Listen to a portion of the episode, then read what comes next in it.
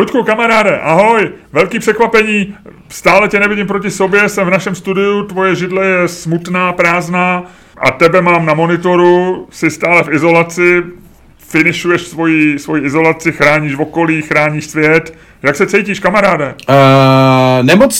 Nemocně. Cítím se nemocně a trpím.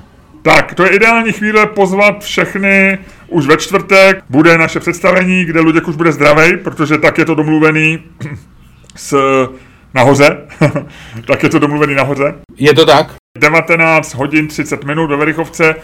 Po izolaci bude ve skvělý náladě, ve výborné formě. Stejně snad jako já, uvidíme. Nikdy nevíš. Tak. Ale kupte si lístky, ticket stream, Čermák, Staněk, Comedy. Začínáme naší jarní, byť je zima, je hluboká zima, tak my už začínáme jarní část našeho turné Boomer Hooligans. A bude ještě větší zima. Máš nějaký zprávy ze zhora, když tam dojednáváš ten svůj zdravotní stav a možná víš i něco o počasí? O počasí nevím nic, ale viděl jsem televizi. Aha, zapnutou nebo normálně? Předpověď počasí, aha, no. Jo. Počasí jsem normálně viděl. Taťána Míková? No. Zima udeří. Jo. Zima udeří poprvé, opravdu. Udeří zima. A kdy? No, brzy, o víkendu už. A teď už udeřila, teď už byly minus 15 nebo kolik bylo. Tak. Ale teď bude zima ukáže svou, takový ty titulky, zima ukáže svou pravou tvář. Aha. A zima nastoupí s nečekanou intenzitou a zima nás překvapí a tak. Budou sněhové jazyky, vánice, -10, všechno bude. Sněhové jazyky jsou jedna z nejhezčích jako vlastně metafor, které existují v meteorologii. Sněhové jazyky se mi vždycky líbily. Vždycky sněhové jazyky, když se objevily na silnicích 2., 3. třídy, tak mě to potěšilo. A říkal jsem si, ano, to je ta pravá ladovská zima. Luďku, řekni mi, jak se cítíš od 1 do 10? Jaký je tvoje koeficient štěstí dneska? Malej, nízkej a nízkej 1,7. Takhle málo? Jo. Je to daný tím, že jsi v izolaci a nemůžeš se bavit s lidma? Ne, ale i když mám něco, co podle všeho není covid, podle více než 50% jistotou, což je dneska číslo, který nám musí stačit, tak... vlastně jsem zjistil, že už jsem v takovém tom věku, kdy už, víš, jak se říká, ty vole, ty starý lidi už tu chřipku snášejí hůř, ty vole, víš? Nevím, jo, aha. Já už prostě jako bojuju se slabostí a tak, prostě jako i obyčejná chřipka už jako mě dokáže zaskočit jako sníh silničáře. Ale Ludku, neříkej, obyčejná chřipka je jedna z věcí, které jsme se my, co jsme vystudovali medicínu na sociálních sítích, a to jsou v podstatě všichni Češi na Twitteru, co jsme se dozvěděli je, že chřipka je vážná nemoc. To je narrativ muže, který má základní medicínské vzdělání ze sociálních sítí. No, asi jo, ale zajímavý je teda, že jsem vlastně k tomu začal přistupovat úplně jinak. Víš, jak jsme si, když o tom mluvíš, jak jsme si všichni udělali za ty poslední 2 roky ty doktoráty z té virologie, tak já už jako, víš, že už k tomu nepřistupuješ jako prostě k nějaký chřipce nebo k něčemu takovému, ale vnímáš to opravdu, říkáš si, ty vole, 4. den... tak to už moje virová nálož je asi velká. Ale ještě tak 2 dny a už nebudu infekční. Víš, jakože vlastně místo toho, aby si o tom měl takový to jako babský povědomí, typu jako někoho nakazím, musím být sám doma, tak o tom přemýšlíš jako vědecky. Normálně aplikuješ všechno, co jsi se za poslední 2 roky jako naučil o virech a zkoušíš to jako aplikovat. Přemýšlíš, ty vole, aha, tak mě se ten virus zastavil v krku a nešel mi až dolů do dýchacích cest a to je dobré. A teď postupuje asi nahoru, do horních cest dýchací, víš? Jako normálně jsem vědec, vole. Já musím říct, že já tohle to mám vlastně už dlouho, protože já jsem byl takový zvídavý dítě a měl jsem hodně angíny, takže jsem jako hodně měl, trpěl jsem na horečky a tak asi do 6, do 7 let jsem jako každou chvíli ležel a byla to moje oblíbená kratochvíle. Vždycky se mi za 2 dny udělalo dobře, po antibioticích nebo něčem takovým, tak mě pak bavilo týden ležet a číst si a být obskakovaný.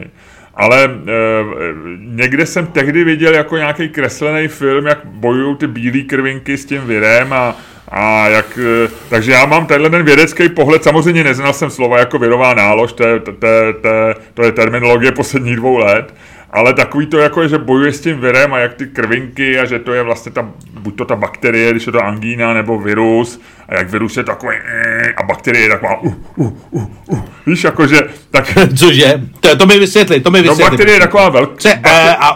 Bakterie je taková velká neobratná svině, jako slon prostě... A zašlápne tě a je taková, ale vlastně pak ji zlikviduješ těmi antibiotikama, jo. To je prostě... A je po ní. Když to virus, to je takový malej hajzel, jako jo, takový prostě, jo, takový nebezpečný, prostě taková malá nebezpečná gepard, jo, nebo něco takového. No. Mountain lion. Gepard. No. Gepard. Mountain lion, ty vole. No asi jo, no, jako je to možný. Takže já prostě teďko bojuju s gepardem. A je to samozřejmě jako, je to to, no, jako, a, víš co, žeru prostě takový to přemýšlím, jako práskám do sebe vitamin D, jak steklej. Mm-hmm. Vlastně nevím, jestli to funguje i potom, co už jako ten virus v sobě máš, ale žeru ho jasný, stejně, protože taky, si říkám, že je to... Já už vitamin D do sebe cpu přes 2 roky, my jsme začali oba zhruba společně, ty možná ještě o trochu víc. Ale já ve chvíli, kdy mi to poradil Joe Rogan, tak jako nevynechám. Už jsme, myslím... Další člověk, který jemu život zničil Joe Rogan. My, vole. Jo. My už jsme, myslím, v podcastu si sdělovali i jakou bereme dozáž, takže já beru 4000 jednotek denně. Většinou jsou to 2 prášky, protože mám 2000 koupený. Je to do D3, Luďku, a mám pro tebe fun fact. Je to vlastně... úplně malá věc, takže to nechci ani dávat do rubriky, co nevíš, ale víš, z čeho se vyrábí D3? Ne. Nebo většina z těch, co si komerčně prodávají? Ne. Z ovčí vlny. Nekecej. No, my jsme se jednou bavili, jak tě rozčililo, že se dělá magi z koňských kopyt, nebo něco takového. Magi ne, ale gumový medvídky. No, ale magi taky, magi gumový medvídky. No a takže mám pro tebe takovou zajímavost, že D3, kterou do sebe oba šťavíme pod tlakem, se vyrábí z ovčí vlny. Nevím jak, proč, ale je to tak. Takže myslíš, že teda proti covidu jako prevence funguješ, že sežereš svůj svetr? Teď jsem to chtěl říct, vlastně je to věc, která ti, ovce ti pomůže 2krát, a když seš vesničan někde ve Skotsku možná i 3krát, ale to nechme bejt při chřipce, protože jednou tě zahřeje a jednou tě dá imunitu. No, to právě ne, protože buď tu vlnu, jako nemůžeš to udělat 2krát, buď tu vlnu můžeš sežrat. No ne, tak ovce ti říkám, ovce ti... Jako, ale ne 1 ovce, jako 2 ovce. Ježišmarjá, no tak z pravýho boku si vemeš hrstičku na svetr a z levýho boku na D3 a nepochybně to vyrábí z nějakých odpadů, co... Ludku, to je všecko neblázni, to je průmysl, tohle není, to není tak, že nepředstavuj si to tak, že někdo dole v garáži u vás má ovci, z kterých tobě vyrábí svetry a tvoje Dčko, to vůbec nevíš, odkud to je, neblbni. No tak jako... A nezívej při podcastu. Tak to ber tak, že prostě tu vlnu, buď s ní můžeš dělat svetr, nebo s ní můžeš dělat Dčko a nemůžeš s ní dělat svetr a Dčko zároveň, ne? No dobře, ale ta ovce má vlny spousty, já ti říkám, že ti ovce pomůže 2krát. Ty vole, ta ovce má prostě normálně vlny, jako, a myslím, že z jedné ovce neuděláš svetr. Já nevím, z kolika ovcí je svetr, ale řekl bych, že z jedné bude svetr. No ale ty vole, ty říkáš, že nevíš, vole, z kolika ovcí je svetr, ale říkáš, vole, že z jedné ovce je svetr i Dčko, vole. Tak si nevymýšlej. Já nevím, ale ovce jako ovce, no já nevím, jestli jsou 2 nebo 3. Já ti jenom říkám, že ti ovce pomůže 2krát a je jedno, jestli je 1 nebo 3. No, do prčic. Tak říkej pomůžou 2krát, ne pomůže ovce, protože... Ale ovce jako živočišný druh, ti říkám, jako kráva ti taky nasytí, jako... No, how many sheep is one sweater? Co já teďko ověřím. A ta hlavně tam je množné číslo, není sheeps, ale sheep, myslím, víš? Nevím, ovce, mluvíme česky. Dobře, ale do Google to dávám. To si dej, jak chceš. No tak jak... Tak si jak chci, vole. Opravdu s tebou je dneska, s tebou je teda, jak se říká, s tebou je řeč, s tebou je podcast dneska. Já jsem nemocnej, vole, já hele, mám omluvenku. Tak, hele, no. Hele, kamaráde. No, co? Hele, teď si došel k tomu. Takže je to různý. No, vidíš. Ale ten range je 10 svetrů na 1 ovci až po 3 ovce na 1 svetr. Ty vole, to je rozptyl jak u mých antigenních testů, ty vole. No je to velký rostl, ale jen ti chci říct, no tak jsou malý ovečky, velký ovečky, takový ty ovce, co máš na fotce, mají ohromnou prostě vlnu, jsou takový ty, který jenom tak jako přistřihneš, rozumíš, to jako s lidma, no. A pak je ovečka, tak není, pak je třeba ovečka Sean a ta je animovaná. No, dobře, no, tak teď jsi to završil, jsem rád, že jsi to obešlo bez vtipů o souložení s ovcema a jdeme dál. Takže kolik jsi to říkal, 10 svetrů na jednu ovci až po 3 ovce na jeden svetr, jo? Ano, takovýhle, tohle mi se odpověděl Google jako základní takovou nějakou přibližnou odpověď. A... Ale o vitamínu D tam není ani slovo, není tam o tom, že uděláš 10 svetrů a ještě, vole, ti zbyde na vitamín D. Buď musíš, vole, z ovce dělat svetr, vole, nebo z ovce dělat Dčko. How is vitamin D3 produced? No, tak normálně se dělá z 7 dehydrocholesterolu, v kůži působením ultrafilozáření, láme se tam nějaký bearing a vytváří se D3. Ale tohle jsme nechtěli vědět, Lučku. Proto jsem ti řekl, dej tam šíp, vole. Ne, já tam dám industrial. How is industrially produced? Tak. How is vitamin supplement made? Hele, já ty, vole, pojď, vole, dáme si vystávod v googlování, vole, já tě dostanu, hele. How is it made? Člověče, možná to tady vůbec není, jako... Možná ty sheeps, možná ty ovce byly jako jenom blbost, jo. Sunshine vitamin, no to víme, kamaráde. Supplements. Sheep's wool. No jasně, to tady je všude, já to vidím už. Já už to vidím dávno. No, tady už je ovečka na fotce, kamaráde. No, this is delivered from lanolin, taken from the... a lanolin se získává z vlny zdravých ovcí. Ano, ale pozor, vegani můžou být nepříjemně zaskočeni informací, že to je z ovce, a proto se dělá ještě veganská verze vitaminu D3. Company zvaná Vegetology tvrdí, že může udělat první veganský vitamin D3 a bude to extrahovat, a teď je tam z lišenc, to jsou lišejníky. Já nevím. Já si tady čtu to jsou lišejníky, no, takže budou to dělat z lišejníků. Hele, ten podcast docela se dostal do zajímavé fáze, kdy my tady budeme googlovat. Budeme mít zapnutý nahrávání a lidi budou říkat, ty vole, my se úplně zbláznili. A za tohle chtějí 5 € měsíčně, ty vole, to si snad radši nakoupím D3 a je mi úplně jedno, jestli je z lišejníků nebo ovčí vlny. Tak. Hele, já si myslím, že naopak, že jestli nás... jako poslouchá nějaký posluchač nebo posluchačka, který jsou vegani a žerou vitamin D, tak možná, že jsme jim teďko jako dost pomohli. Možná jo.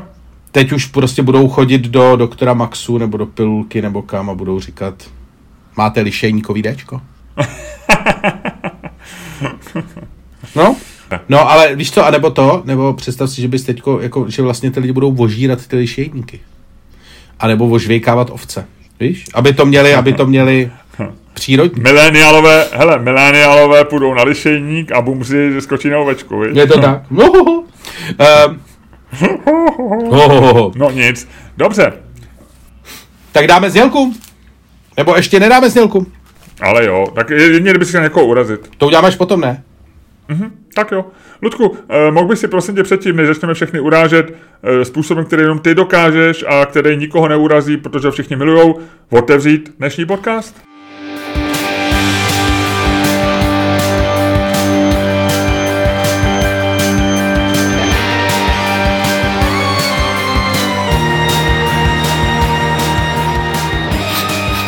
Dám.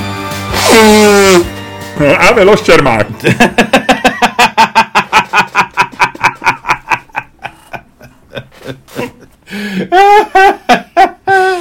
Ano, prostě nemocná verze. Já jsem myslel, že nejdřív zasmrkám a pak to udělám, jako aby bylo vidět, že... Ne, v pohodě, to takhle dostačí, takhle to je perfektní. Luďku, udělal jsem věc, kterou po nás mnohí žádali, ty víš dobře, já jsem se k tomu chystal už asi půl roku, ale vždycky jsem to odkládal a asi tak před týdnem se ozval jeden z našich patronů, že jsem ho někdy během loňského roku zablokoval, že to bylo nedorozumění, že mu to bylo líto, bla, bla, bla, a já jsem mu slíbil, že ho odblokuju, pak jsem na to trošku zapomněl, on to ještě jednou zaurgoval, takže jsem včera si sednul, že ho odblokuju, a jak jsem si otevřel to blokování a viděl jsem tam těch několik set lidí, co tam mám, tak jsem si řekl, hele, já si udělám takovou hezkou hodinku a já je odblokuju všechny. A já jsem, Luďku, včera na Twitteru odblokoval všechny lidi poprvé v historii mýho Twitteru. Já jsem dlouho neblokoval, já mám Twitter od roku 2007, nebo 6, 7 myslím.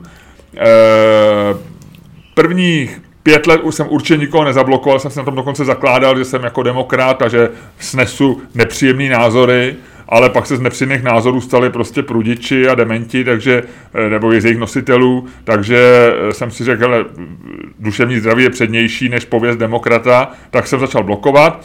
Měl jsem období, jsem hodně blokoval, poslední velký blokovací záchvat jsem měl loni v dickpikové aféře, tam jsem zablokoval možná 50 až 100 lidí během jednoho večera. A včera jsem ty lidi všechny normálně pustil. Václav Havel twitterovýho účtu. Ano. Amnestie, začíná nová éra, jděte do toho. A teďko jenom sám sebe pozoruju a mám 2 k tomu poznámky, než se mi samozřejmě zeptáš na mý zkušenosti, protože to určitě zajímá, na tvých očích vidím, že tě to baví. Tak první je, že mě překvapilo existence některých lidí. Já jsem myslel, že už přesto... Víš, ne, že by umřeli, já nikomu nic nepřekvapil, ale že prostě zmizeli, víš? Takže to mě překvapilo, takže na ně už narážím dneska.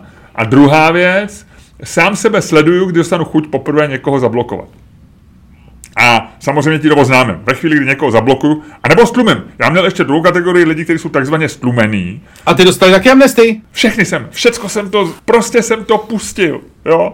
Brubaker ve vězení. Odevřel jsem, řekl jsem, běžte, ukažte, že jste lepší než já, nebo prostě pojďme si zahrát, že máme demokracii, svobodu. Pojďme si říct, co si o sobě myslíme. Než vás zablokuju. Znovu. To je boží. No hele, já si myslím, já samozřejmě, jako mě to zajímá, ale mám k tomu pár drobností, jak ty říkáš. Zaprvé všichni víme, jak dopadla Havelova amnestie.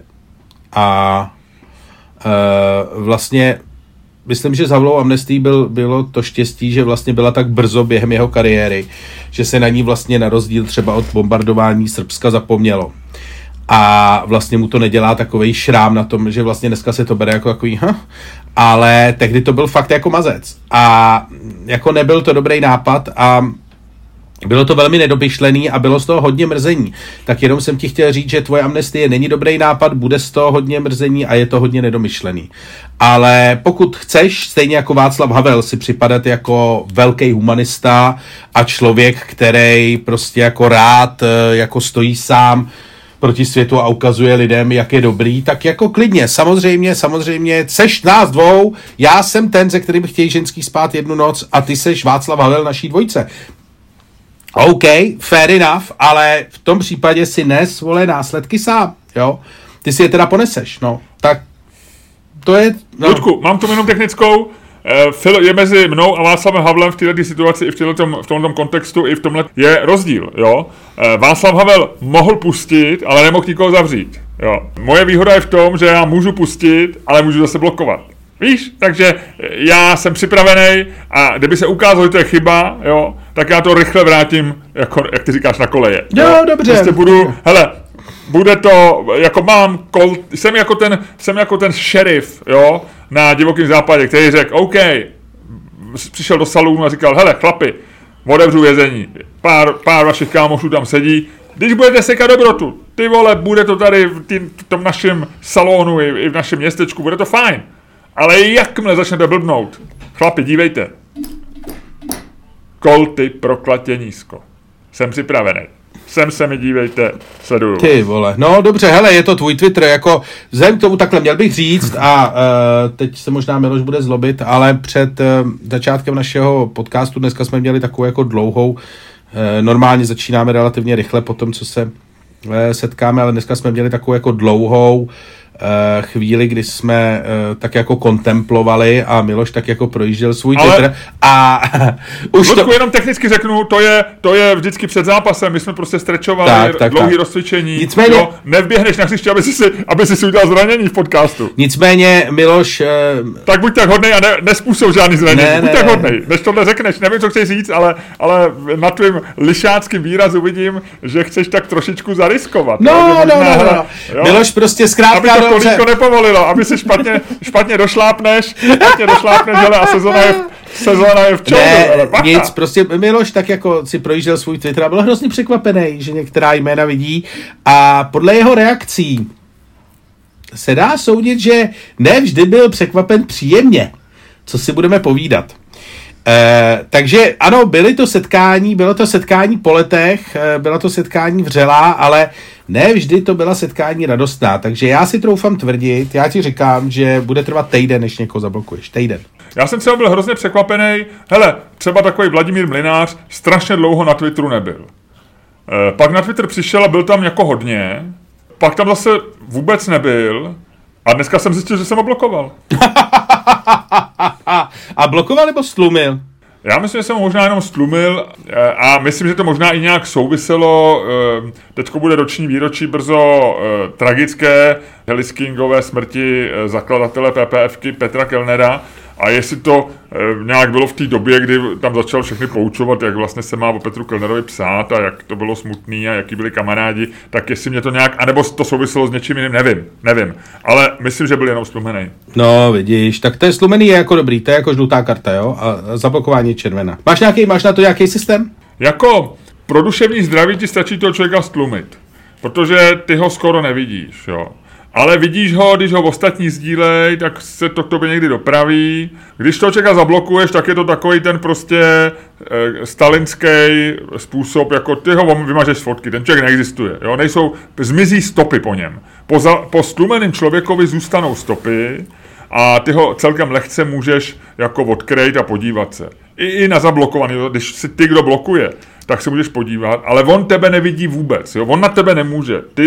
Takže blokování se doporučuje ve chvíli, kdy tebe někdo trolí a vlastně, já nevím, bere si tě do huby a sdílí tě a dává tě pořád, jako tebe to otravuje, tak on na tebe vlastně nemůže. On nemůže tě tagovat, nemůže tě prostě tohle. Ano, skrývat lidi je lidské, blokovat je božské. Každopádně... Ludku, to si řekl nádherně.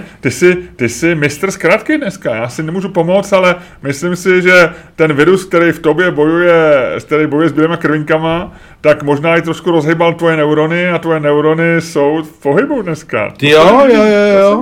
Ale hele, já jsem vlastně teď jsem chtěl něco říct a teď jsem to zapomněl. No tak ty neurony se tak rozběhly do světa, že teďko... Tak zpátky musíš zase. Pojďte zpátky, neurony, do Luďka. Jo, už vím, protože jsem přišel na to. Já jsem o tom včera přemýšlel taky, shodou okolností, protože jsem si říkal, v souvislosti s tímhletím, i když jako bychom se o tom nebavili, ale mě to taky napadlo nějak na Twitteru, jsem byl blokování něco, a vlastně jsem zjistil, že mě relativně blokuje spousta lidí, víš, že to přijdeš do nějaký takový ty konverzace. A máš tam mezery. A od účtu, který nemůže se zobrazovat, nebo jak je tam ta hláška. A zjistíš, že jako tě spousta lidí zablokovala. A je to hrozně zajímavý, protože já jak to mám takový to, jak chci být jako s lidma za dobře, víš, mě vlastně jako trhá srdce, když jako vlastně zjistím, že mě lidi nemají rádi. Já chci, aby mě lidi měli rádi. A dělám všechno pro to, aby se to nestalo, podle všeho. Ale jako vlastně, zároveň mi to trhá srdce. Takže já jsem vlastně jako úplně mi zlomil, jako vlastně mi láme srdce, když zjistím, že mě někdo zablokoval. A vždycky se zkouším zjistit, kdo to byl. A vlastně pak jsem překvapený, že je to ještě nějaký člověk, který vůbec neznám. Nebo začnu říkat takový to, co jsem mu asi udělal, víš. Ty vole, já jsem se ho nějak, já vůbec nevím, kdo to je. Já jsem ho možná jenom srál. A vlastně, a teď jsem s tím neměl, víš, a teďko zjišťuješ, že někoho si prostě něco si to a někde si něco nazdílel a jim to stačilo na to, aby tě blokli. A přemýšlel jsem, kolik lidí mě asi zablokovalo. A zjistil jsem, že je na to nějaká aplikace, kde se to dá zjistit, ale je to nějaká podezřelá aplikace, který musíš dát přístup. Ne, to není. To nebude. To bude. Říkám, že je to nějaká prostě podezřelá aplikace, která po tobě chce přístup ke všem tvým twitterovým heslům a tomu a slibuje, že ti to za odměnu zjistí, takže já jsem to jako nedělal. Ne. A nevěř tomu. No, to jsem neuvěřil, no. Takže vlastně by mě jenom zajímalo, kolik lidí se mě má zablokovaný, no. A nedá se to asi zjistit. No, ale tohle si myslím, že by třeba byla věc, kterou by Twitter mohl dávat jako bonus. Že to je taková věc, která by šla i monetizovat, jo? Že jako máš na LinkedIn, že si koupíš ten profesionální účet, jak oni furt přemýšlejí o tom, že Twitter by mohli monetizovat, že jo, třeba pro lidi, kteří mají víc než 1000 followerů nebo tak. Twitter Blue to už je, ne? A co to znamená Twitter Blue? Já nevím, upřímně nevím. Ale je to nějaká jejich první monetizační fáze, to je něco takového, co oni jako řekli, že budem...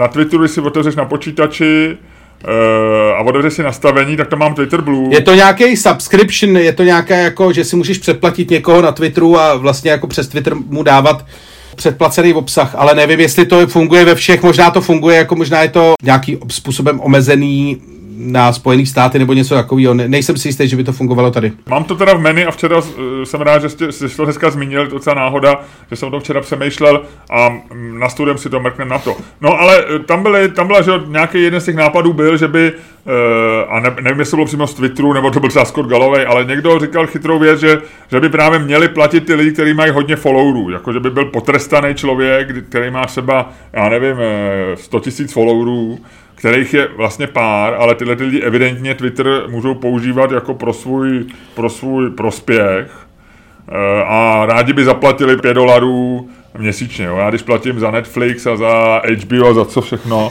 tak bych asi jako $5 pro Twitter nějakým způsobem neřešil. A myslím si, že třeba informace jako bonus mít takovýto, jako já nevím, kolik lidí se ti podívá na to tam dneska víš zhruba, ale třeba vidět konkrétně který. A jedna z těch informací byla, kolik lidí tě blokuje a kdo tě blokuje, by bylo docela zajímavé. Přesně takovýto, já si vás najdu z mrdi. Že by si pak obcházel, víš, že by si to takovýto, že by nějaký ten člověk, který tě vůbec nezná, který si urazil nějakým retweetem jako nevinným, takže najednou by takhle večer seděl doma, koukal by na televizi a najednou by se mu pod oknem ozvalo: proč jsi to udělal? Proč jsi mě zablokoval? A on by říkal, co to tady řve? A ta jeho přítelkyně mi říká, já nevím, ty podívej se, tam je před oknem nějaký blázen. A oni by se koukli z okna, tam bych stál já a řval bych prostě na celou tu ulici. Proč jsi to udělal? Řekni mi to, mám právo to vědět! Takový ty scény, jeden náš nejmenovaný kamarád, samozřejmě nemůžu jmenovat, kterýmu jeho partnerka vyhodila z 3. patra na Vinohradech všechny věci na Koruní nebo na nějaké věci. To se stalo? Já jsem myslel, že to se děje jenom ve francouzských komediích. Ne. A dobře ho znáš, toho člověka, pracoval s náma okay. Ve vysoké pozici. Okay. Luďka, vízí se. OK. A letělo to ze 3. patra, jo? Ty vole, slušný. Letělo to ze 3. patra, on to tam sbíral a on teda nic nekřičel, ale ze zhora se mu zjalo. Tady si to všecko seber a už jsem nelez.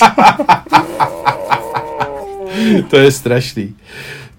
To si pamatuju, to bylo v nějaký francouzský komedii, jak mu, myslím, že to byl, kdo to byl? Pierre Richard nebo někdo takovej, jak mu ta frajerka jednak mu dostřihala to oblečení a pak mu přece a rozvařila mu ty desky přece, že vzala normálně jako gramofonové desky, ty vinilový, prostě dala je do horce, rozvařila je a pak mu to dají vylela,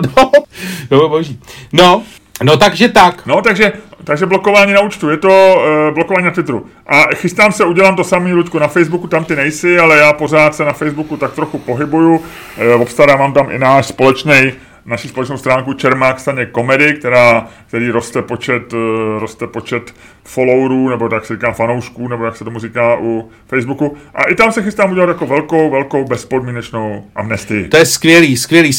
Seš Václav Havel naší dvojce, je to nutný říct. A seš Václav Havel se všemi plusy a mínusy. Hele, chvilku Putin, chvilku Havel, jo? A mezi tím Čáková. Budu to střídat. A mezi tím Čáková. Čáková. Čáková? Ilona Čáková. Proč? No to seš dávno od naší debaty o antivaxerství. To se tě dotklo hrozně. O tom si pak mluvil. Tak jsem rád, že jsem ti to zase připomněl. Protože to bylo od tebe hloupý, že jo? No, ale já vím, no tak otevřel. Ale povedlo se mi teď zase otevřít ráno, což je dobře. Dobře, řekneš mi něco, co nevím? Počkej, ještě se chci věnovat jedné věci předtím. Dobře, rád. Ty víš, že já mám criminal mind. Já jsem kdysi chtěl jsem být kriminalista, baví mě to, strašně to zajímá a strašně baví jako všechny tyhle ty. A včera došlo k absolutně boží věci, já nevím, jestli jsi to zaregistroval, jak parta nějakých těch, jestli to byli Rumuni, typicky, oni to dělají tady ty, nebo to dělají Italové, vlítli do hublotu v Široký ulici na rohu Pařížský, 3 frajeři s kladivama, v 5 hodin odpoledne, otevřený krám, rozmlátili to, vzali hodinky za pár milionů a utekli. Prostě klasická taková ta věc, to dělají specializovaný gangy, typicky jako dělají to Balkánci, ale dělají to Italové. Občas se to děje ve Španělsku. Taková ta, je to takový jako jižní druh kriminality, což mi na tom přijde zajímavý. Ale protože, a víš co, to je takový jako dobrý, že to je takový jako, víš, je to takovej ten, jak se to řekne, že je to takovej ten emocionální druh kriminality, víš, není tam žádný moc velký přemýšlení, prostě vlítnem do nich s kladivama, vole, vyberem to a jsme pryč. Víš, takový jako, takový jižní, to by Švéd, takhle by Švéd neuvažoval. Nebo možná jo, ale ne typicky. No ale, mně na tom přišlo úplně boží. Mně na tom přišlo absolutně skvělý, že ty frajeři odjeli na sdílených skútrech a sdílených koloběžkách. Což je prostě boží. To je absolutně skvělý, protože tady vidíš, že sdílená ekonomika už prorostla, tady už se stáváme, naše sdílená ekonomika už je prostě součástí jako celého našeho společenského života. A to včetně kriminality. A to je skvělý, protože když náměstek pro dopravu, a já se omlouvám, neumím vyslovit jeho jméno nikdy,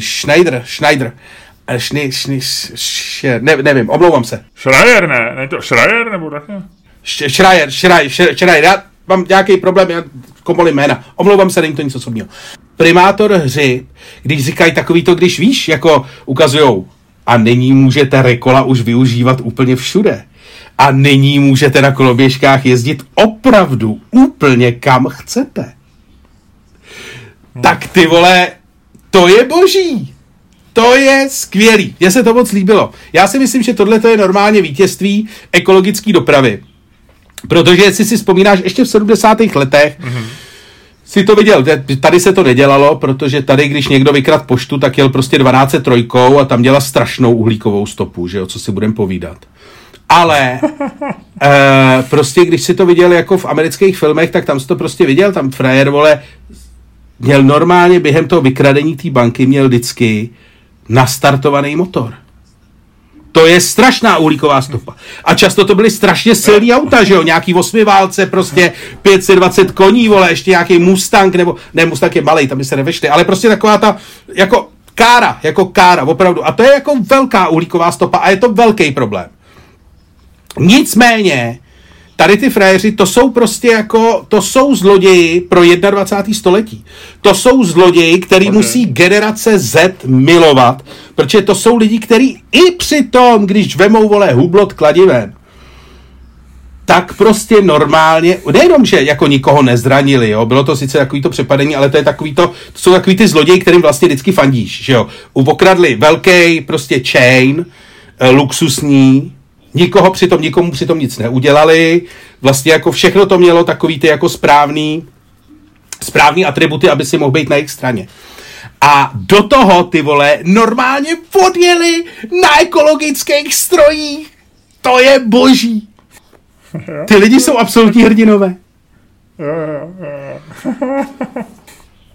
A měli, doufám, že pokud použili skútr, že si nasadili helmu, jo, protože bych byl nerad, aby porušovali zákony a... No oni pravděpodobně odjeli, oni říkali, že odjeli na nějakým elektrickým, to znamená, předpokládám, že to bylo asi ten B-Rider, že jo, ten zelený. Aha. A tam máš helmu normálně v tom? No, tak jenom, aby si nasadili, víš, aby... To je skvělý. To je slušný. Ne, jako fakt, to je, jako takhle má vypadat jako zodpovědná a trvale udržitelná kriminalita. Já si myslím, že tohle není jako, já to neříkám proto, že by to byla jako, že by to byla bizarní kriminální historka, já to říkám proto, aby se z toho ostatní jako zločinci, nebo budoucí zločinci, nebo aspirující zločinci, aby se z toho poučili. Jako pokud chcete jako vybrat klenotnictví, jako myslete na uhlíkovou stopu. Jo. To mi to ještě připomíná, a taky to byla asi nějaká blbost, ale někde jsem četl, že víš, ty ruský vojáci na území oni nějak vlítli do Kazachstánu. No.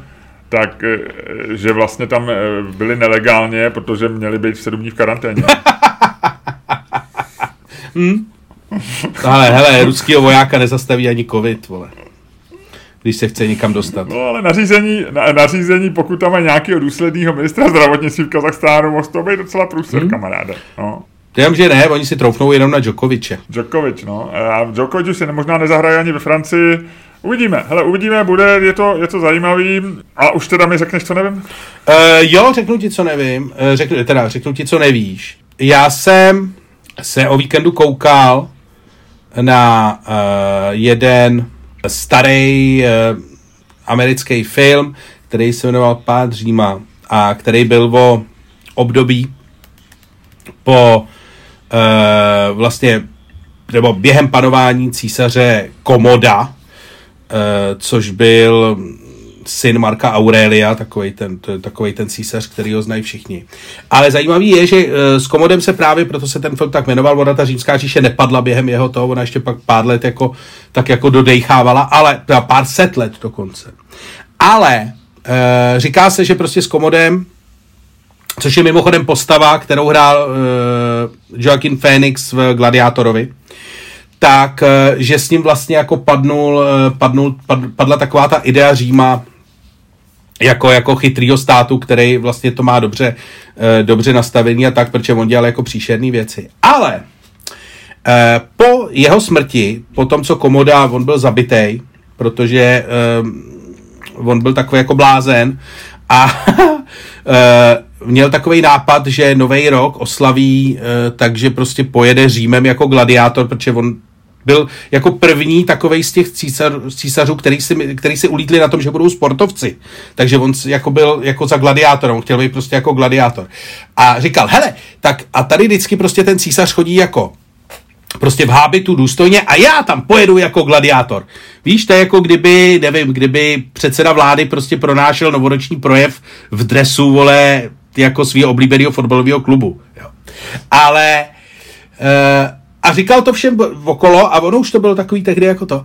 A jeho milenka mu řekla, že je to blbej nápad. Jeho nejlepší jako nějaký pobočník nebo nejlepší kámoš, jednoduše řečeno, mu řekl, že to není nejlepší nápad. A ještě jeden chlápek mu řekl, že je to nejlepší nápad. On se hrozně nasral. A dělal si, protože ten nový rok, nebo ten to prvního chtěl oslavit jako sérii poprav, jak se to tak dělalo, tak jak se nasral, tak všechny tady ty tři lidi napsal na ten seznam popravených. Že ho hrozně nasralo, že mu vysvětlovali, že to fakt není dobrý nápad. No a Milenka se nějak k tomu seznamu dostala a zjistila, že tam je napsaná, tak řekla, že prostě ho musí zabít dřív, než on zabije jí, a zabila ho. No a následovalo po jeho smrti se to celý rozpadlo, protože on neměl žádného dědice, kdo by jako mohl nastoupit po něm na trůn.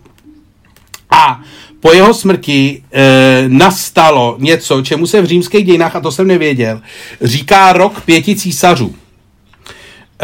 Což znamená, že během roku opravdu vládlo 5 císařů, krátce po sobě. A, takže sériově, Luďku, jak říkáme na fyzici. No a sériově. A asi jak ti jako dojde, nedopadly vždycky dobře. A toho prvního, ten se jmenoval Petrinax, toho zabili, a protože jim nedal peníze. A královská garda, nebo ta pretoriánská garda, tak se pak rozhodla, že dalšího císaře zvolej oni. A tohle to je to, co nevíš. Normálně pretoriánská garda, a to se považuje za nejnižší jako vlastně low point v dějinách Říma. Pretoriánská garda se rozhodla, že post císaře vydraží. Že normálně řekli, vole, kdo nám dá nejvíc, vole, my máme zbraně, vy je nemáte, kdo nám dá nejvíc, bude císař. No a přišel tam nějaký chlápek, který se jmenoval Didus Julianus. Bylo mu v té době asi 60 nebo 50 něco, jo. Dlouhodobý jako byrokrat římský, který... A měl našetříno. No, který měl našetříno. A který byl opravdu jako zjevně zoufalej. A tady vidíš, jak ty vole, je to furt stejný. No a pretoriánská garda řekla, dobrý, kdo chce, jako rozhlásili, že prostě kdo chce, může přijít a dát nabídku a oni ho udělají císařem. No a tady ten, a oni tam přišli do toho místa, kde ta pretoriánská garda byla, oni tam zavřeli a bidovalo se. Byl to má jako bidding. A tady ten Didius Julianus tam dorazil pozdě. A a už bylo zavřeno. A uvnitř probíhala ta dražba. A podle římských těch, on normálně stál za tou hradbou a řval svoje nabídky přes tu hradbu jako zoufalé. Když zaslech něco jako prostě 15 000, tak řekl 20! A tam někdo uvnitř řekl 20. A on normálně přes tu hradbu řval jako to. No, takže povedlo se mu to vyhrát, tady ten zoufalej bidding, protože přes hradbu zařval 25 000. Takže pretoriánská garda otevřela dveře, řekla, dobrý, vole, pane, vyhrál jste, vole, můžete dál. Můžete si to tady... Za měsíc okuchli. No, přesně od 28. března do 2. června mu to trvalo. Že, myslím, že to byl jako nejhorší career move v historii. Něco přes 2 měsíce, ty vole, si zajistíš jako pozici císaře. Nestihneš vůbec nic, ty vole. A pak tě ty pretoriáni stejně sundají, ty vole. Jako tenhle ten chlápek... Ale je v dějinách. Ale jako úplnej zoufalec, ty vole. Jako to je člověk, který opravdu nepromyslel, ty vole, jako jak to má vymyšlený. To už, hele. Ten člověk opravdu jenom běžel, jako a říkal si, ty vole, mám na to prachy, tak si to koupím, ty vole. Že to, víš, jako... To jsou takový ty lidi, co si koupí Ferrari a zabijou se v něm jako za týden. Hele, já si myslím, má to na LinkedInu, má tam položku prostě, má to v životopise, jak se říká. Jo. Ale ten životopis je mu k hovnu, protože je mrtvej, vole, za 2 měsíce je mrtvej. Luďku, nikdo se tě neptá, jo, jako potom historie, to znáš ty, to znají tady ty, to jsou takový detailíčky, jo, ale hele, ministr Blatný, nikdo se neptá, jak dlouho byl ministr, jo, za 20 let a bude pořád docent Blatný. Jenomže toho nepopravili, ty vole, nakonec. No, tak hele, jiná doba, já si myslím, že možná by se to dalo znova promyslet. Jakože víš co, že si to všichni, jakože když se na tím zamyslíš, tak i třeba takový ty lidi, jako já nevím, ty vole, jako Himmler, vole, nebo, neberu Hitlera, jo, ale takový ty jako nacistický špičky, tak ty to prostě aspoň měli třeba 20 let, jo. Ty si to prostě jako 21 si to rozjeli, 31 to začalo jako fungovat, a 45 byl konec. Pořád jako tam máš nějakých 15 let na to, aby si to ježdění tím Mercedesem užil, ty vole. Ale tady ten frajer stihnul, vole, jako jít 20krát do práce, vole, a byl konec. Ten si nestihl, ty vole, ani přestavit kancelář, vole. Ale víš, že Řím, byla to dobrá dekadence, možná pár, hele, hezkých večírků prožil. Jako tady tu dobu v 50 něco letech, jako byrokrat, ne, to byl prostě nudnej frajer, to byl prostě takovej ten blb, to byl prostě ten kariérní blb. Ne, ten tam vlítnul. To myslíš si, že ty vole, hele, Zdeněk Hřib taky chtěl být primátor, taky na to asi to, je primátor takhle dlouho, myslíš, že má nějaký večírky? Tak nejsme přece v době Říma, že jo, ale věřím, že třeba... se jednou prošel Blankou pěšky tam a zpátky, když byl zavřený jeden z tunelů. Víš, jako, že si užil nějakou takovou tu libůstku. Já si myslím, že to je právě něco, na co on úplně nemá. Ale mimochodem, on vyhrál nějakou cenu a o tom se budeme bavit v přepěchové zóně. Dobře, hele, já mám pro tebe pojďme, abychom se už začali hádat, já mám pro tebe dneska vlastně jenom pár věcí, nebo takový drobnosti, jednu asi víš, ale našel jsem to v nějakých fanfactech na Twitteru, takže jsem si říkal, hned jsem si dal do hlavy, protože to je z tvýho oboru, tak jsem si říkal, to bude Luďka bavit, to si na něj, jestli to ví. Jaký jsou jediný 2 země, které nikdy neprohrály ve fotbalu s Brazílií? A hráli přitom zápas, jo? Ty vole, asi jo? Teď mě zaskočil zase ty, asi jo, no jasně, protože spousta států Vatikán asi nikdy nehráli zápas, no. Nevím, samozřejmě nevím. Norsko a Senegal? No, Norsko snad jednou remizovalo, jednou vyhrálo a Senegal nevím, ale je to... Ty vole, to je docela dobrý, jestli mají takovýhle rekord, nebo jako track record, jako anglicky myšleno, jestli mají takovýhle... Už by s nima neměli hrát nikdy. Přesně.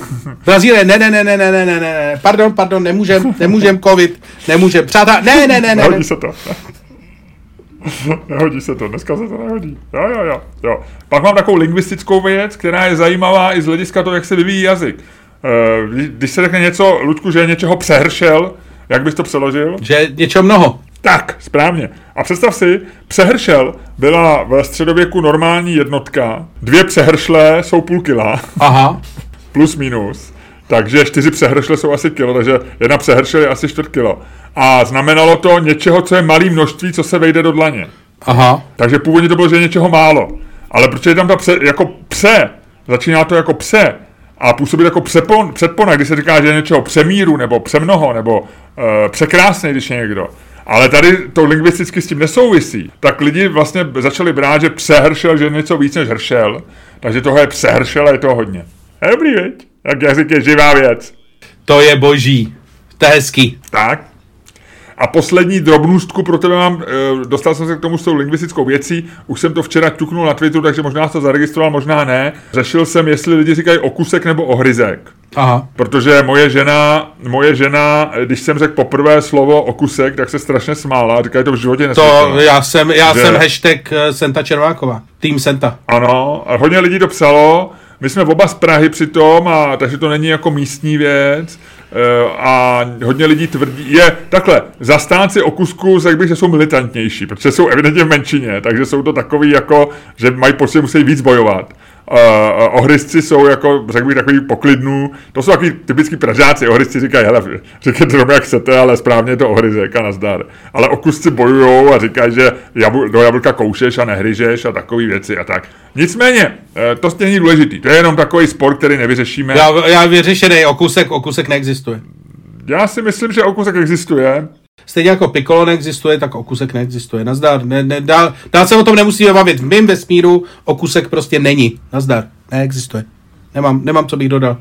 Case close, nazdar. Dobře, můžu nějak nový merch, okousaný jabko a tam okousek, ohryzek, hashtag, vidím. Už to vidím úplně, teďka nechám vyrobit. A Luďku, ale to není ta věc, kterou jsem ti chtěl říct, ale ta věc je, četl jsem hrozně zajímavý článek o tom, že, a já možná změním své chování, protože co uděláš v autě, když sníš jabko? Když jsem mimo město, tak ho vyhodím z okna. Tak.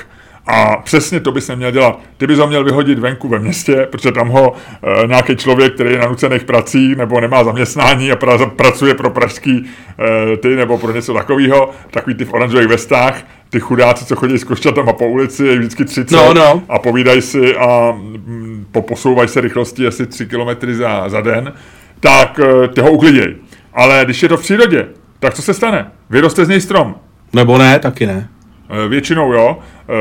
Britský botanik, jehož jméno jsem zapomněl a špatně se vyslovuje, udělal studii podél silnic ve Skotsku, podél A3 a M1 ve Skotsku a zjistil, že víc než polovina stromů jsou supermarketové odrůdy. To znamená, že na 99% vyrostly z okusku, nebo ohryzku, abych ti řekl správně. Protože tyhle ty odrůdy se křížejí s těma ostatníma a protože jsou to kříženci, je to jako s těma vědama, jsou agresivnější, jsou prostě silnější, tak vytlačují ty divoký odrůdy. Takže to vlastně, oni ničej ten ekosystém, který tam je vytvořený a jsou tam divoký jabka, který tam jsou prostě stovky let, tisíce let, tak je vytlačují prostě zlatý delicie a tyhle ty takzvaný, se tomu říká supermarketový odrůdy, kterým se tam potom nedaří, těch jsou tam moc. Takže rada přicházející z Británie a ze Skotska zní: Ježiši Kriste, neházejte ven ty okusky. Děkujeme. Já si nedokážu představit, že z každého jabka, který vyhodíš, vole, ven, bude to... Si myslím, že bude z každého. No, z každého ne, samozřejmě, z každého ne, ale je tam to riziko. Dobře, no. A já konec konců, jako dítě jsem si vždycky říkal, třeba z něj vyroste, zvlášť když jsem vyhazoval třeba pecku od meruňky, jo, tak jsem si vždycky říkal, jo, třeba bude tady nová meruňka, jo. No, ale bacha, tady vidíš, prostě je to problém. No, dobře, no, tak jo. Hele, a takže se pojď pohádat. Dobře. Já si furt totiž nemyslím, že je to problém. Já si myslím, že tady ten podcast jako zatěžuješ jako marginálníma problémama.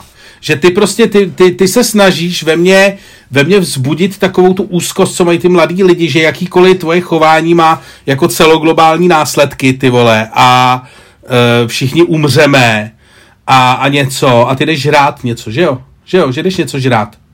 Luďku, nejsi se mnou ve studiu, takže vůbec nevíš, co se tady děje. A jestli něco vidíš na obrazovce, tak na té obrazovce můžeš vidět taky něco, co tam někdo promítá. Nevěř tomu, to budou být fake news? Hele, já si myslím, přemýšlej trošku o tom, o fastingu a o takovým nejedení třeba. Co? Nebo během podcastu, aspoň dej si fasting 2 hodiny během podcastu, místo toho, aby si mlaskal, což naše posluchače popuzuje. To je, Ludku, intermittent fasting, to je takový přerušovaný... No, tak ty přerušovaný... Ty jsi yes až po tomhletom podcastu. Nicméně, teda si myslím, že to zatěžuješ úzkostnýma tématama, tenhle podcast. Že ty se snažíš zalíbit mladým, vole, podle mě. Ty vole, ty mi tady vyprávíš historku chlápkovi, který si koupil na 2 měsíce císařství v Římě, pak mu tam urvali koule a uřízli hlavu. A já, který říká, prosím tě, nevyhazuj okusky z okna, zatěžuju podcast úzkostnýma tématama. Nevím, jak si představuješ úzkostný témata, ale rozhodně to není jako citlivá prosba od lidí, kterým je blízký ekosystém našeho okolí. To není, jo, tohleto. No, dobře. Tak o čem se budeme hádat? Ty máš každé ráno svůj rituál, jako máš mnoho rituálů ve svém životě, které tě provázejí. Nemlaskej tak, aspoň jak to není slyšet. Ty to hrozný. Není to slyšet. Hm? Teď si polknu. Jo? Ty máš ve svém každodenním ranním rituálovém nebo v sérii rituálů, které každé ráno máš, tak máš jeden, že sedíš na záchodě a čteš si na Twitteru a ty si pravděpodobně tenhle ten rituál poslední dobou doplnil děláním něčeho, co se jmenuje Wardle, což je taková věc, ve které se snažíš uhádnout anglická slova a pak světu sděluješ, jak rychle se ti to povedlo. Ta anglická slova jsou na 5, máš 5 pokusů, uhádnutý písmeno se ti počítá a tak dále. Říkám to správně. Přesně tak. Ku podivu to vymyslel člověk, tuto hru, nebo tuto konkrétní verzi, který se jmenuje Wordle, akorát se píše Wardle. Je to skotský programátor, který je v Brooklynu a udělal to jako zábavu pro sebe a pro své přítelkyni. Někdy loni během roku v lockdownu.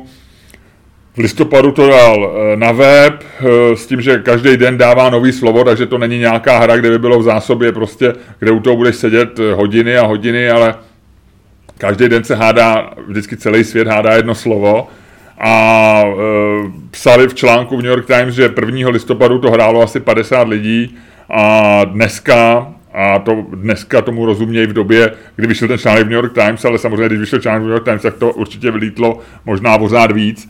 To bylo 300 000, to znamená, že to věc, která jako čapla hodně lidí ve světě a tam, jak ty říkáš, je tam nějaký slovo, pamětníci si možná pamatujou hru zvanou Mastermind, nebo v Česku to byla verze Logik a ty tam, vždycky to slovo má 5 písmen, ty tam hodíš slovo, to znamená nějaký slovo a oni ti řeknou, pokud to slovo trefíš, tak máš všechno zelený a vyhrál si jackpot, je to jako hole-in-one, jako v golfu, ale pravděpodobně je hodně malá, abys to trefil.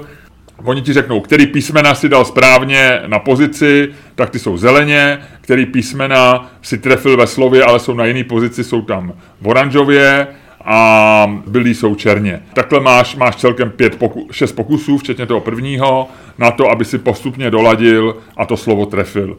Výhoda je, že ten systém nepočítá slova, které nejsou slova, takže tam dáš nějakou zoufalost, tak on ti to nesebere ten pokus. Musíš dát vždycky slovo, který je ve slovníku. V tom slovníku té hry je nějakých údajně 12-13 000 anglických slov, takže jich je docela hodně. Většina lidí na to přijde tak během 3-4 pokusů.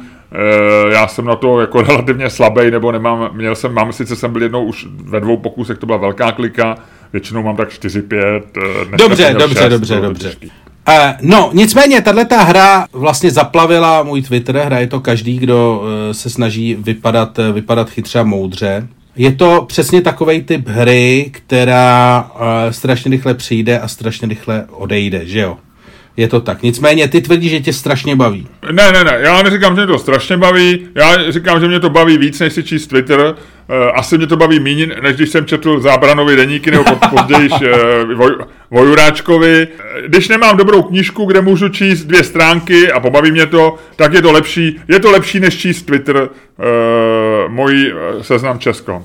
A otázka zní, máme trávit čas s hrami, jako je Wordle? To není úplně přesný, protože na to se těžko odpoví, protože to je jako můžeme, nemusíme, no. To je jako, kdyby si dal, máme brát prostě drogy, jako je cigareta, no tak jako nevíš, no někdo na to ti těžko budu argumentovat. Musíme dát tu otázku přesnějš, jo, jako máme hrát Wordle, OK. A já si myslím, že jo, ale no, to je blbý, ale samozřejmě... No musíš umět odargumentovat i ne,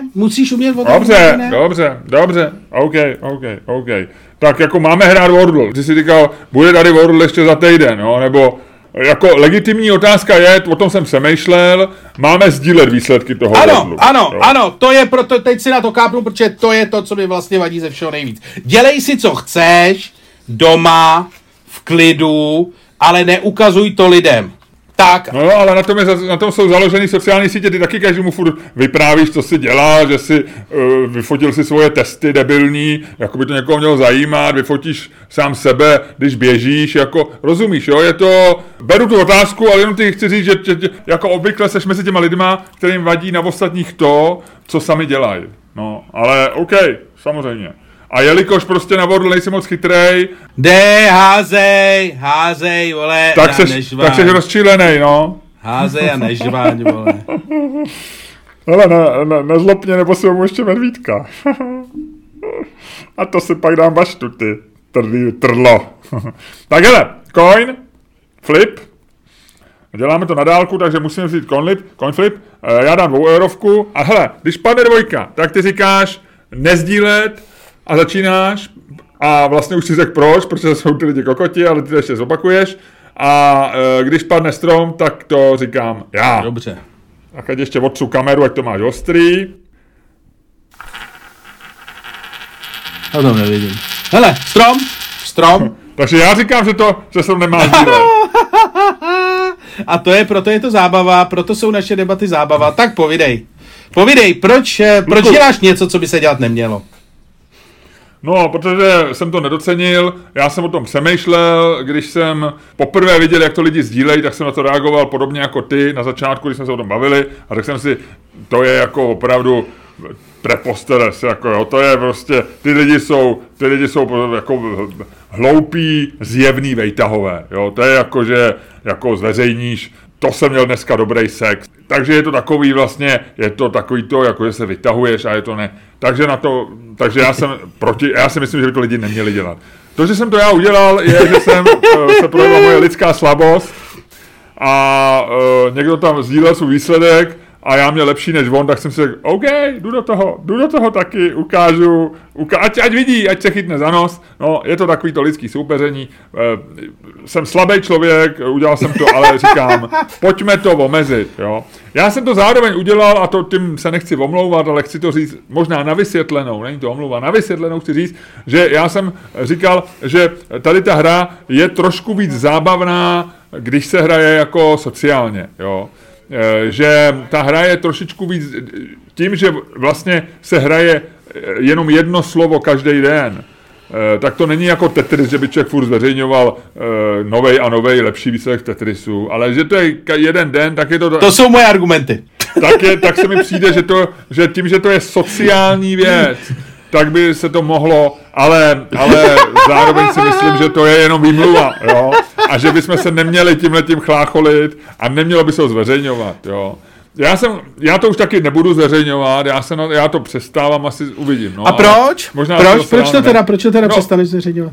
No, protože si myslím, že jako to zaplavuje Twitter věcma, který nejsou relevantně zajímavý. Ano. Jo?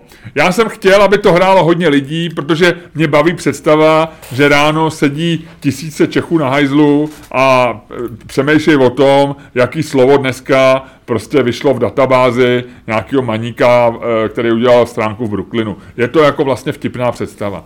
A proto jsem se řekl, ať to hraje co nejvíc lidí, ať se o tom bavíme a tak dále. Ale v tuhle tu chvíli, jako, a víceméně už jsem měl všechny možné výsledky, už jsem to zvládl za 2, už jsem to udělal za 6, to znamená, že jako já se už nemám čím pochlubit. Ty vole, a teďko argumentuješ za nás za oba, ty vole, pořád celou dobu. No. Tak se tě omlouvám a trvám na tom, že by se to nemělo dělat. No a proč? Vedle toho, jako máš jediný... Je to zbytečná informace. Může se napsat, hele, super hra, Wordle, hrajte to na tyhle adrese, pojďte do toho a je to. No. Ale Takže nemělo by se... A proč potom říkat 2, 3, 4, 2, 3, 4? Proč? Proč? Ty seš důkaz toho, že někdy člověk prostě nedokáže překročit svůj stín. A někdy prohraje sám ze sebou. Ludku, hele, život je boj tvýho lepšího a horšího já, tvýho chytřejšího a tvýho hloupějšího já, tvýho autentického já, který říká nedělej to, a mýho takovýho toho, co to pokouší, jo? Co je takovej ten pokušitel ve mně, je takovej ten, co mě pořád jako, jo, testuje, říká, hej, to dokážeš, teď to tam dej to tam, hele, dej to tam, i když se to nemá. Hele, tak. Já si myslím, že jako, kdybych byl na tvém místě, tak bych říkal, že se to sdílet, že je to vlastně úplně zbytečný sdílet, protože ta hra nemá žádný velký rozptyl. A prostě jestli si to uhád za 2 nebo za 3, vlastně tomu nedává vůbec žádnej, jako v dlouhodobém efektu žádnej vlastně ten, jako ty nezjistíš, jako nedá ti to takovej ten význam, že jsi jako lepší nebo horší z dlouhodobého hlediska, protože prostě jako ty rozdíly mezi jednotlivýma úrovněma jsou vlastně strašně malý na té škále vlastně 1 až 6, přičemž 6 je jako to nejhorší, co se ti může stát a 1 vlastně nikdy netrefíš. Takže tam máš mezi tím vlastně 2, 3, 4, 5 a to je vlastně jako, to nepoznáš, jestli jsi chytřejší než někdo, kdo má IQ 170 nebo ne. Já si myslím, že na tom čísle nezáleží, jo. Že na tom čísle nezáleží, že spíš je podstatný, že ty lidi říkají, já to hraju, jo, ale jestli máš, ono vlastně, tím jak je tam ten velký prostor pro náhodu, tak máš přesně pravdu, že rozhodně neplatí, že člověk, který udělá to za 2, je chytřejší, než který to udělá za 4 nebo za 5. Je to spíš takový, jako já to mám dneska za... Není to podobný golfu, kde ty lidi tvrdě soupeřejí o každej ten, jo. No, já bych chtěl říct jinou věc, nicméně já jsem tady proto, abych to hájil. A já si myslím, že je to skvělá věc, že je to vlastně nejlepší věc, co se Twitteru stala. Českému Twitteru za posledních, nevím, za hodně dlouho. Protože... No počkej, dlouho jako hodiny, dlouho jako dny, dlouho jako měsíce. Ne, týdny, měsíce. Takže myslíš, že to od aféry Dick Pic? No, určitě. Protože podívej se, mi neustále se mluví o tom, jak jsou jako bubliny a jak jsou lidi, vole, na sebe zlí, vole, a jak se nedokážou dohodnout vůbec na ničem. A já si myslím, že věci jako Wordle jsou vlastně jako budoucnost té komunikace, že to jsou takový ty, to je ta úlevná, krásná 20-minutovka prostě uprostřed jako války a bitvy. To je takový to, když si prostě ty vojáci Německa, Velké Británie vylezli za té první světové války z těch zákopů a zakopali si ten fotbal. A dodneška se na to vzpomíná vlastně jako jeden z nejhezčích jako momentů první světové války, jedno z mála míst, kdy vlastně ta humanita zvítězila nad tím prostě absolutním šílenstvím té západní fronty. A trošku blbý je, že z těch 22 bylo pak 20 mrtvých.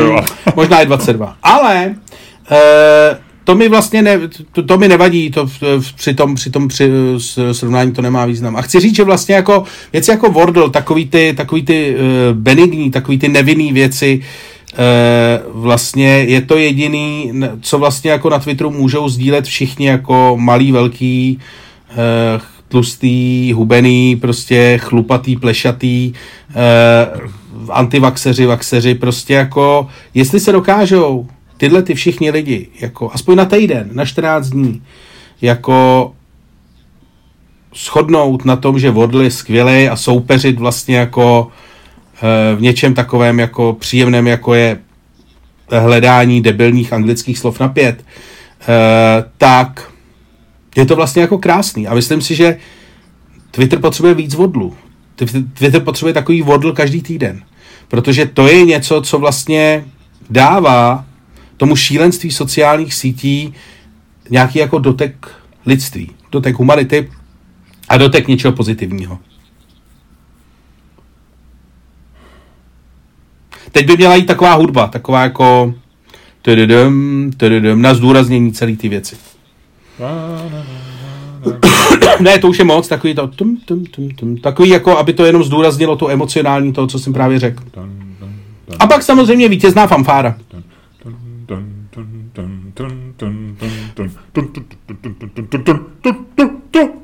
Dobře, Ludku, já si myslím, máš pravdu. Nebo tak, já si představuji český Twitter, kde všichni počínaje Luďkem Staňkem přes pana Půra, přes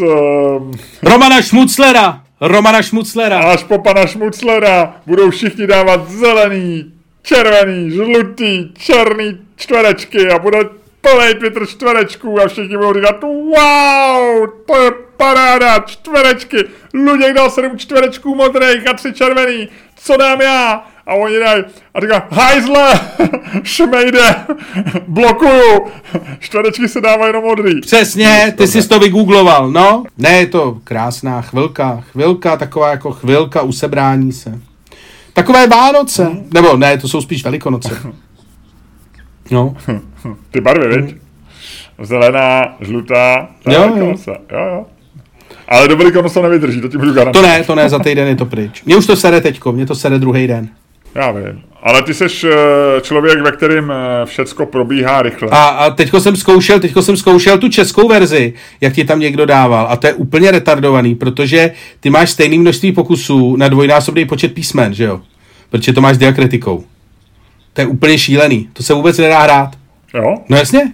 Není to jednodušší v té češtině? Já jsem vlastně přemýšlel... Není právě, paradoxně podle mě není, ale jako dneska jsem tam trefil nějaký slovo, který jsem vůbec neznal, že jo? A dal jsem ho jenom proto, že jsem zkoušel poslední písmeno ze všech těch, který jsem ještě neudělal. Takže jsi vyhrál? No. Gratuluju, vidíš. A nazdílel jsi to? Ne. To mě přestalo bavit velmi rychle. A proč ne, když by si to lidi měli dělat? No já jsem neřekl, jak často. Dobře. Ludku, dobrý. Hele, já ti řeknu jednu věc. Možná si vyhrál, možná ne. Mně tady ta debata přišla tím, že jsme vlastně odkryli ty karty na začátku. Nevím, no. Jako musím říct, že mi to spíš irituje, to množství těch čtverečků. Na druhou stranu vlastně souhlasím s tím argumentem, že je to docela milý rozptýlení, když na té lajně vidíš, jako že tam lidi dávají něco, co se netýká Djokoviče, očkování, že tam je místo příběhu paní, která se odmítala navočkovat a psala o tom na Facebook, že jsou tam tři zelený čtverečky. Mně to přijde docela jako vlastně, jako souhlasím s tebou, že to je milý rozptýlení. Zároveň souhlasím s tebou, co jsi řekl mimo svoji roli, že je to lehce iritující a že to dlouho nevydrží. No. Je to tak. Ludku, dobře. Já si myslím, že jsem vyhrál jako s velkým tím.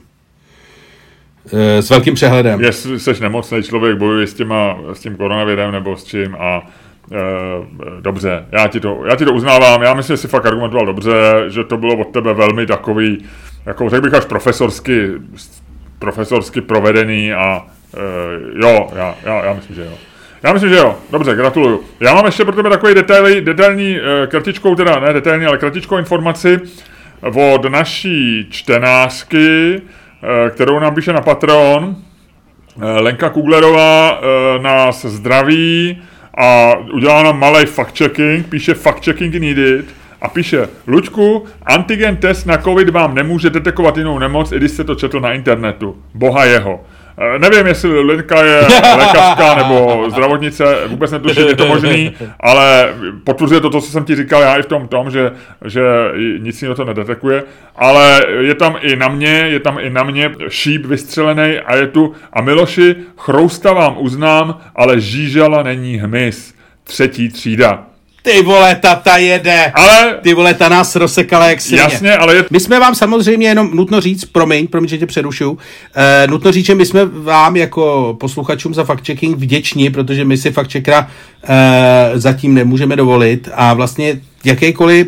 Hele, my jsme tak starý, že nemáme problém uznat jakoukoliv svoji chybu. Ano. A ještě ti chci říct, že navíc, jako my chceme fact-checking od někoho, kdo nás má rád, jo. My chceme fact-checking, to je jako, ty chceš, aby ti pokutu dal policaj, kterýho máš rád, třeba, jo, nebo... No, nevím. No, jsem to přehnal, jasně. No, ani na finančáku nemůže být nikdo, kdo tě má rád. Ale dobře, ale teoreticky, jo, ty přijmeš vlastně, ty víš, že když je to v dobrým, když ten člověk ti chce jenom pomoct a od Lenky to beru, protože víš, jak končí svůj message, svůj vzkaz nám.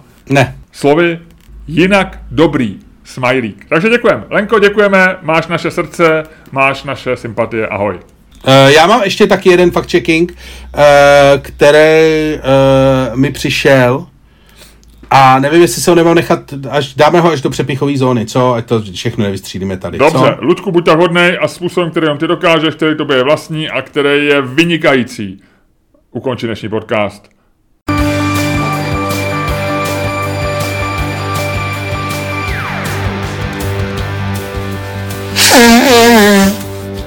A Miloš Čermák. A Ludku, pojďme do přerychovky. To je strašný. Já jsem zvědavý, jak tohleto troubení bude znít s tou muzikou, víš? Jako my, že my to neposloucháme živě, ta naše znělka je Milošem vždycky do toho podcastu domixovaná. Míchaná. A fakt by mě zajímalo, jak tohleto bude znít. No, ty začínáš mluvit do znělky, která už odchází a já myslím, že to bude dokonalý. Je to bude dokonalý. Tak to je skvělý, to je skvělý. Trošku se bojím, až místo covidu nebo až místo chřipky budeš mít průjem, ale dobře, OK, nechme to bejt. Fuj, toaletní humor, ty vole, dostanou lidi za svých 5 euro, šílený. Hele, já mám teda, začnu rovnou tím faktem. Patreon.com/Čermák Staněk Comedy